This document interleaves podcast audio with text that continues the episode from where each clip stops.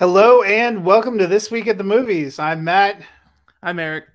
And this week we are diving into Evil Dead Rise and the Evil Dead franchise. It uh, what started as a uh, as a dream between two friends who were film students in 1981 at a shoddy cabin in the woods has morphed into something a little bit different over the now 42 years uh, that this has been going on. It's easy to do that math because unfortunately that's also my age. Big birthday coming up on Thursday. Uh, but happy birthday. It has been a decade uh, since we've seen an Evil Dead movie. We we got a reboot in 2013, so there was a lot of skepticism about Evil Dead Rise, which at one point they were going to dump straight to streaming, instead, kind of unceremoniously put in theaters. This, I will tell you, is one of the few major releases I've seen this year that did not offer an advanced screening for the press, which always makes you a little nervous. bit nervous as well. But Eric, I'm going to say I was pleasantly surprised. I'll let you kick it off. What did you think of Evil Dead Rise? Five for five. Uh, for for separate reasons, I love all five Evil Dead movies, including Evil Dead Rise. Like, and and that's that's a fairly consistent. That's a good running streak for a franchise to be able to pull that off in different ways. Um, it wasn't the greatest movie of all time.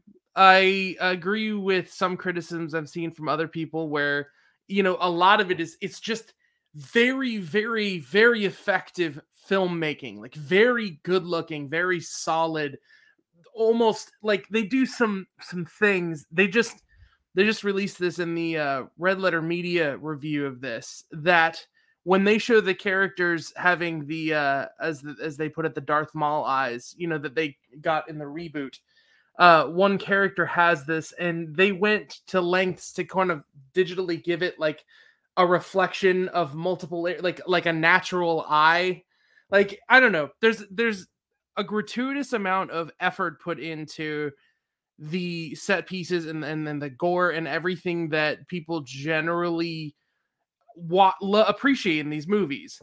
The the weird thing is that it is just polished and perfect and good looking the this whole trilogy is sort of it's it's it's sort of more it just works well enough to spark your imagination and you can see all the strings so it's weird having two movies in the franchise that can just be taken seriously and have very polished visual effects and so you know i i, I don't like i thought the mother who is featured in all the trailers is the most most effective thing in the movie. I think she was fantastic. I think the kids were more naturalistic actors than the adults. I feel like the adults were hitting marks and performing sort of a stage play at first when they're talking.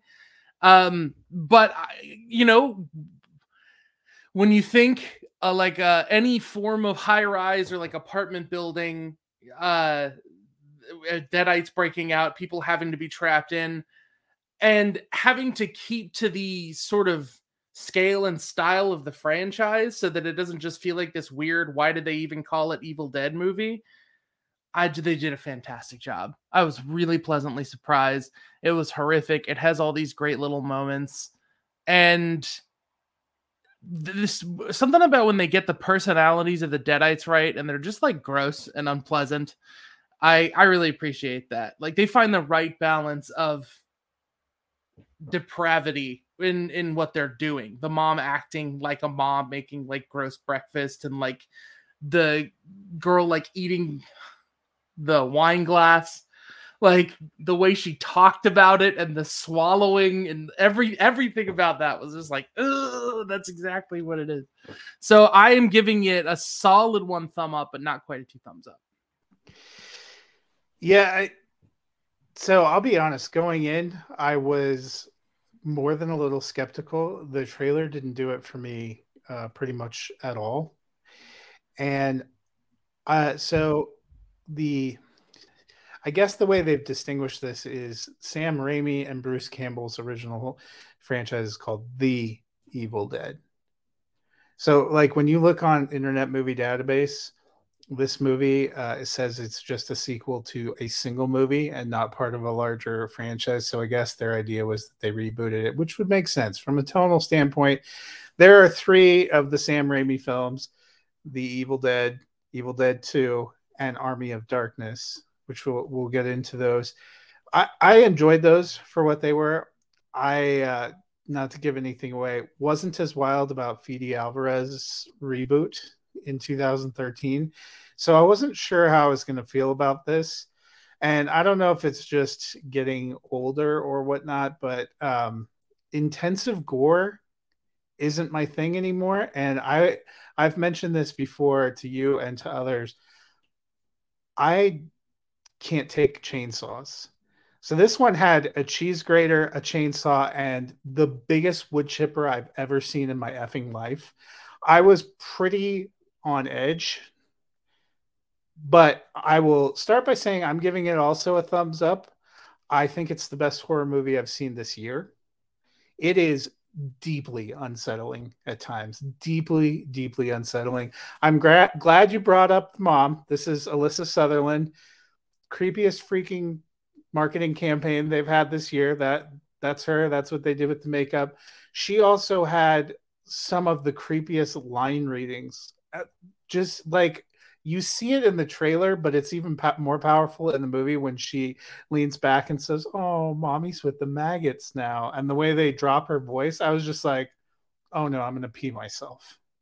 And some of the attacks, like when she jumps the young guy in the hallway and does that thing to his face, I was glad I wasn't eating. I had eaten some carrots. I was like, "Please settle." settle down in my tummy. Um, because, but um, I liked the actress that played her sister, Lily Sullivan. Um, I thought she did a, a decent job as a heroine. The kids were okay. Um, what I liked was so we start at that traditional cabin in the woods. The kind of beginning and ending of this movie are are bookends to a story that maybe we'll see, maybe we'll never see. They sort of loosely connect to what we're really doing is for the first time this one moves into the urban setting. You're in a dilapidated high rise in los angeles starts out by saying hey they're going to knock this building down next week. Everything's falling apart. You get an earthquake because it's california that you know unearths some treasures and then you kind of get all these people locked in and i thought for a while i'm like i was you see that central family throughout the trailer but they introduced five or six other people. I was amazed at how quickly that entire group just got dispatched mostly off screen.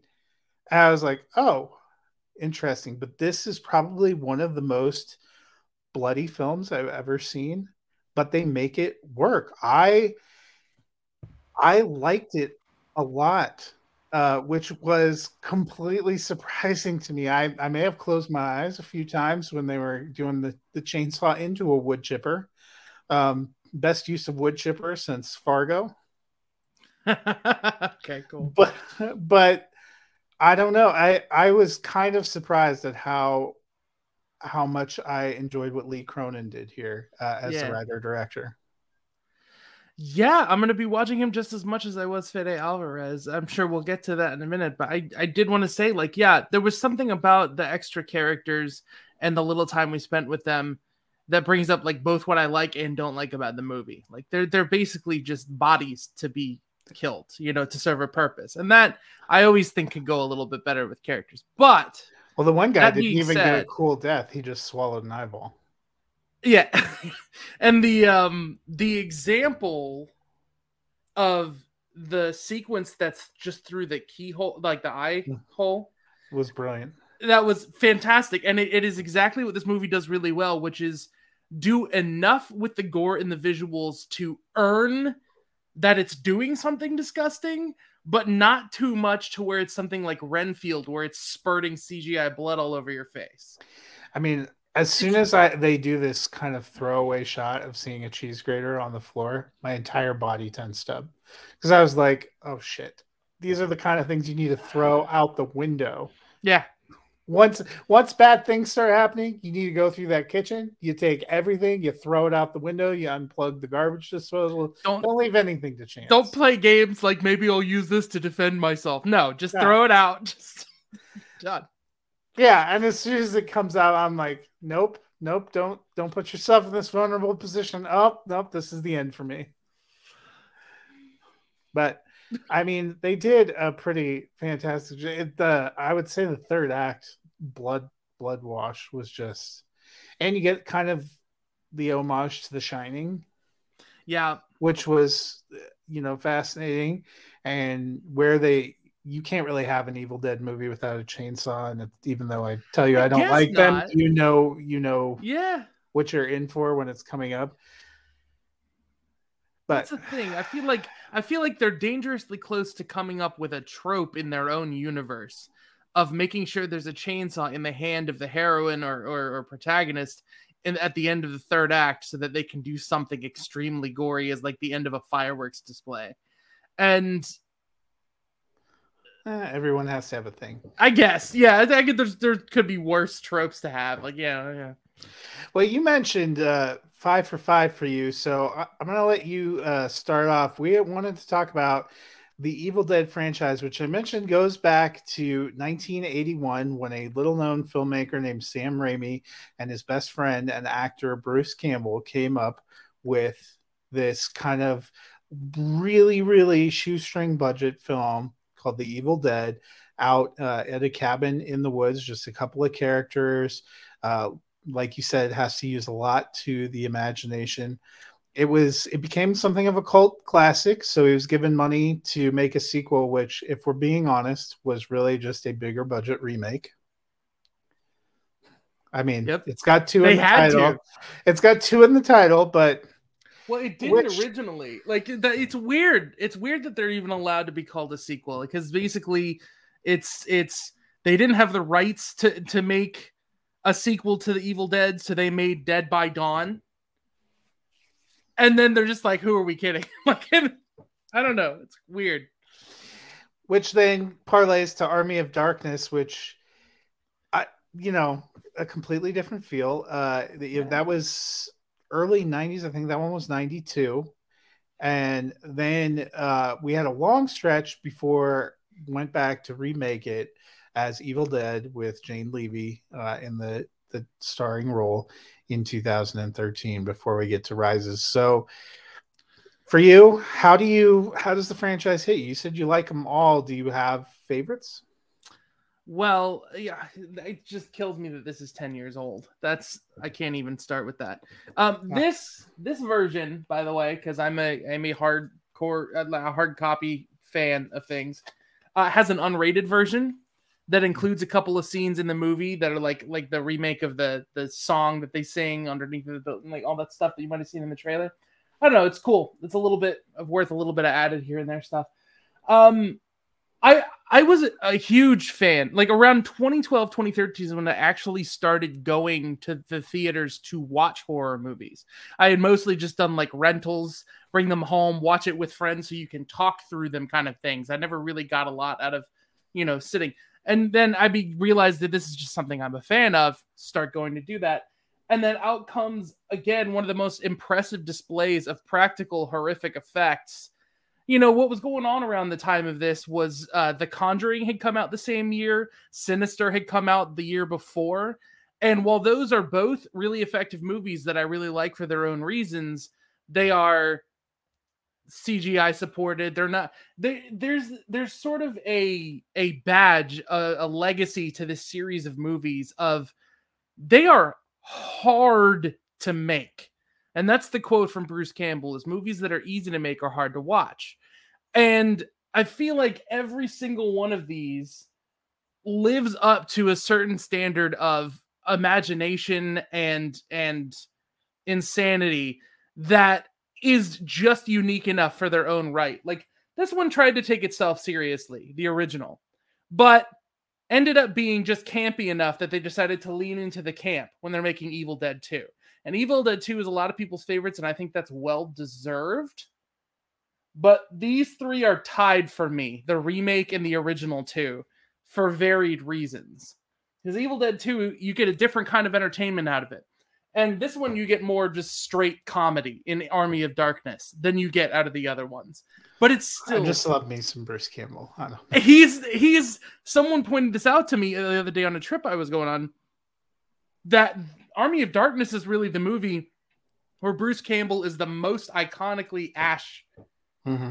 That that he's until they did that Starz TV series, which I've only seen the first season, but I love it too. I got I'm still going yeah. through it.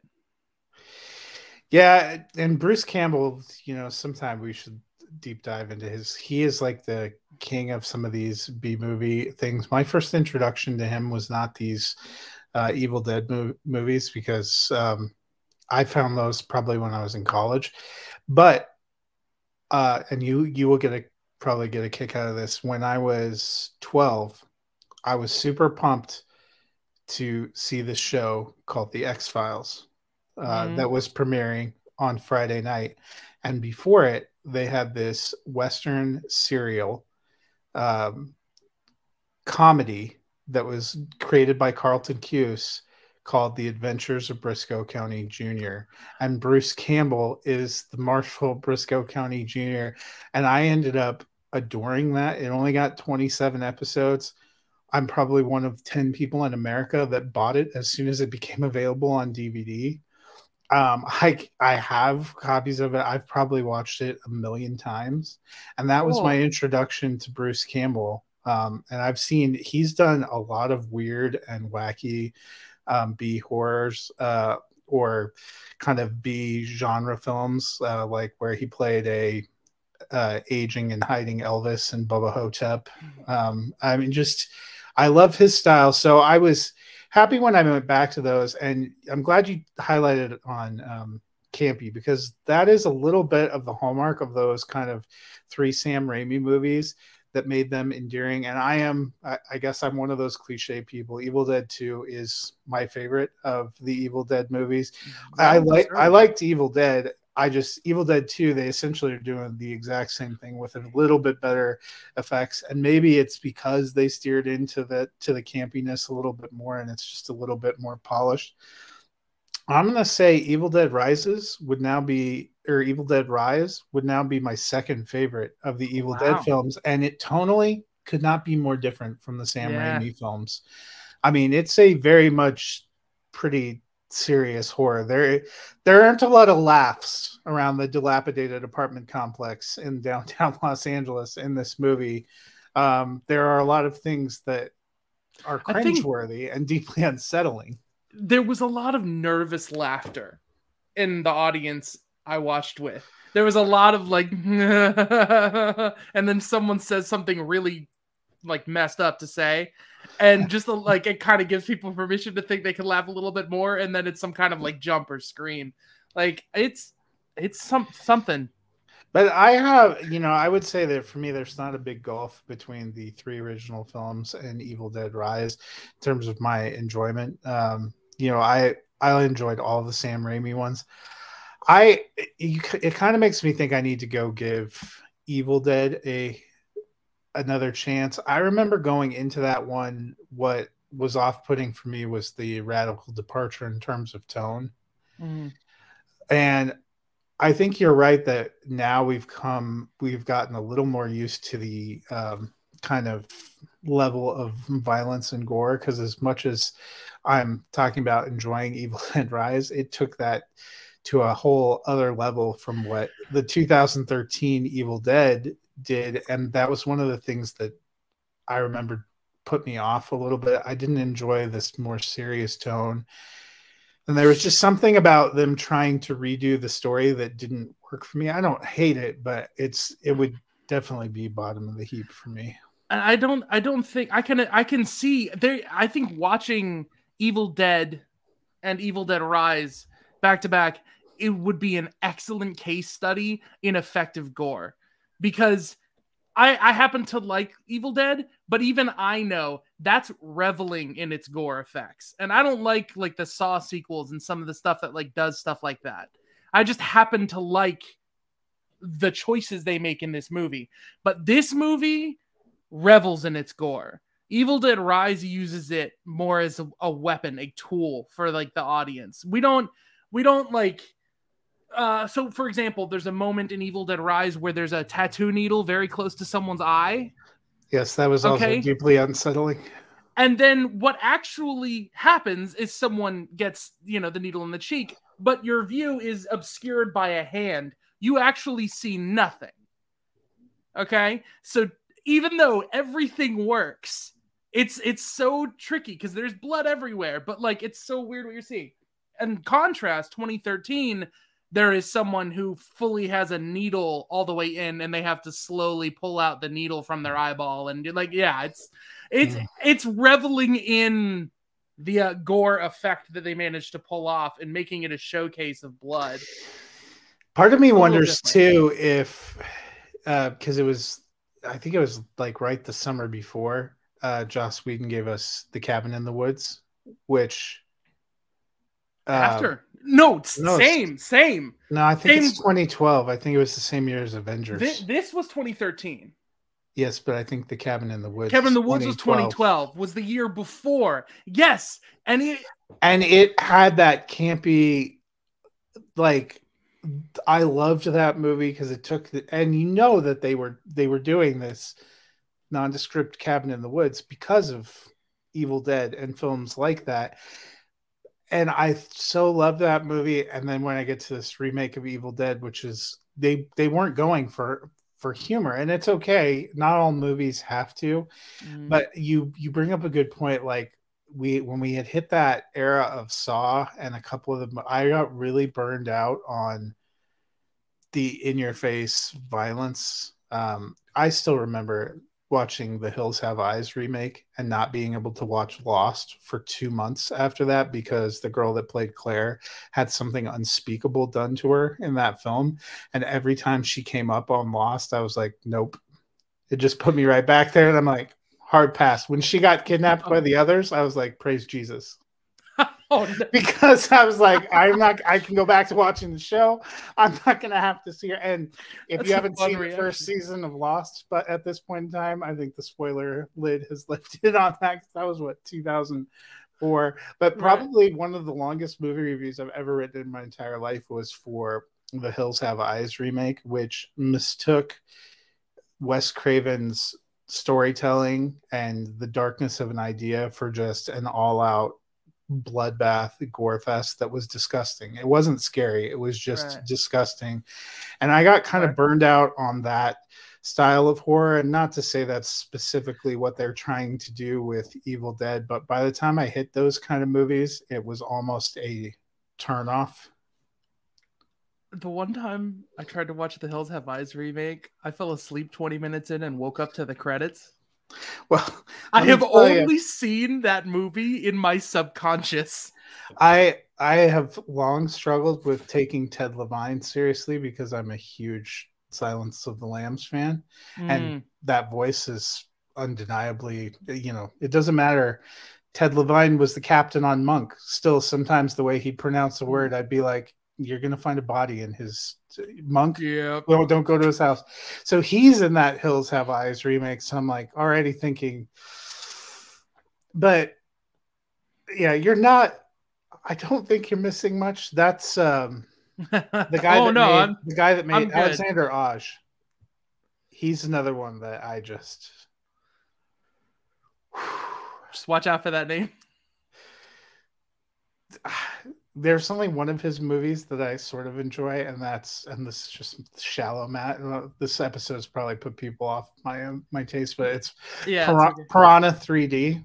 oh no just because I love that style of there's something ridiculous that movie. creature films. Well, and like Elizabeth Shue, and they actually, I don't know if you've seen all of Piranha 3D, and you know, again, I- it's been over a decade. I'm not spoiling this for you, but they yeah. have Richard Dreyfuss, and they don't come out and say that it's Hooper, but they are pretty much implying that it's Hooper from Jaws on this Oh, ship getting eaten by the piranhas at the beginning, and that's just my wheelhouse. I, that movie, I'm pretty sure Jerry O'Connell's in it.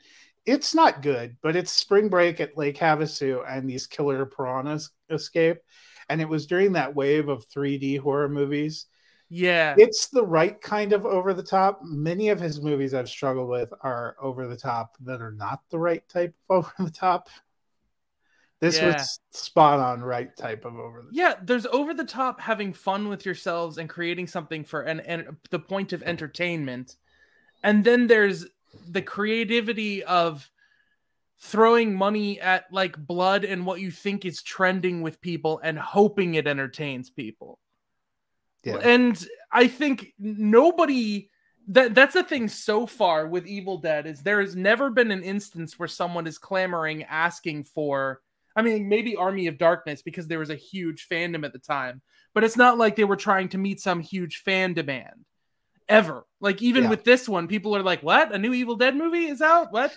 But now I do have to ask you, it seems like there's been pretty generally positive response to this film. Yeah. It's not had incredible box office, but it's had pretty incredible review. And I feel like it's the kind of movie that's going to have a long second shelf life on mm-hmm. VOD. Do you think that gets people more interested? Because I feel like the kind of lack of commercial success of the 2013 film is the reason we didn't see. Because there's been an Evil Dead 2 that's been in production for about a decade. Yeah, and and I mean, I'd be okay if if we just kept doing things like like this, as long as you don't get too repetitive with the plot beats. You just come upon the next unfortunate souls, like like like Jumanji, but for only adults. You know, who run across the book and what that means and what con- new context. You know, This kind of does remind me of Jumanji Welcome to the Jungle, which was a sequel to a movie. And I remember watching the trailer thinking there is no point in making this.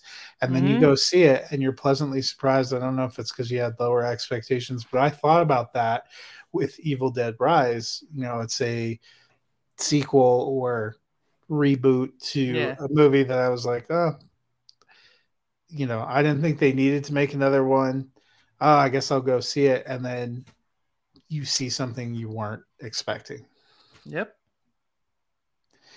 Well, any other Evil Dead thoughts? What are your what's your final ranking? So for you, if I could guess for you, so it's it's two, and then I can't tell which one is ahead out of Army of Darkness and their original Evil Dead. Um, for me, it's two, and then I would say Rise. Evil Dead. Rise. And then, but it was two Army of Darkness original Evil Dead. I mean, they're I have them uh, by on Letterboxd. They all have the same score. Yeah, it's that's kind of- yeah. It's kind of picking nits. I have four movies that in that franchise that all have the exact same score. That is the crazy thing about this is so for being so diverse in tone. These are so wildly consistent, like, and they're all ah, yeah. and Army of Darkness works for me not for any of like the necessarily Evil Dead reasons, but you know they it's it's at an era too where it had stop motion animation. yeah. I mean they all do, but this one really kind of leaned into the stop motion. And I, if you think too hard about it, the plot plot's fairly ridiculous, but I I am as impressed at the level of detail they put into Evil Dead Rise and some of like the tiny little makeup effects that they put onto as I as much as I en- that is I enjoy that just as much as I enjoy just a whole fake plastic skeleton being chucked at Bruce Campbell's face so that he can just pretend it's alive for a second and throw it away. I just you know I just deeply appreciate Bruce Campbell. Yeah, he's amazing. Uh, I watched Well- Running Time recently. It's an independent movie. It's a 90 minutes uh inspired by rope, so they tried to make it seem like one shot. Incredible. It's, it's- it's problematic in a lot of ways, but it's like Bubba Hotep. It's that movie. If it weren't for Bruce Campbell kind of like chewing the fabric of the movie into irony, you know, you you might have problems with it, but it's there's something he's just so damn charming. I don't know. I know. It's it's just a certain level of appreciation, which Yeah. I've gathered uh, from some of the ones I've tried to show. My wife doesn't share, okay. but what are you gonna do? So uh, that'll do it for this week. Next week, you know what? The summer blockbuster season is here, and as I was telling Eric pre-show, I'm not emotionally prepared. I watched a ton of summer movie trailers yesterday in front of the movies I went to see, and uh, it's going to be a fun summer, but it is going to be, I can tell, an emotional summer, and that starts right off the bat. I look forward to the first weekend in May because it's always my birthday weekend and the kickoff to the summer movie season. And this year they've rewarded me with Guardians Volume 3. I couldn't be more excited, and yet I'm gonna Nervous. To, I'm gonna have to hydrate before this movie. I'm yeah. gonna have to hydrate, and uh, you will be getting some fresh and raw thoughts because uh, due to some travel plans, I will actually be seeing it uh, next Sunday in the morning before we do our uh, show. So it's it's gonna be raw, but I will have had time to think about it because then we're chasing it by going to see book club the next chapter immediately after. okay. But we will look at Guardians Volume 3 and we will talk about some James Gunn, who, you know, has done some very interesting movies and now has the future of DC films in his hands. Yep. We'll weigh the pros and cons of all that next week. Uh, until then, hope you go see some excellent movies. If you're not into horror, I will give a shout out to Are You There, God? It's Me, Margaret which was delightful, and also a little indie film called Polite Society, which uh, I didn't know what to expect. I thought it was completely charming. Um, so, a couple of movies worth checking out if you don't want to be bathed in blood. Till then, have a great week. See you at the movies.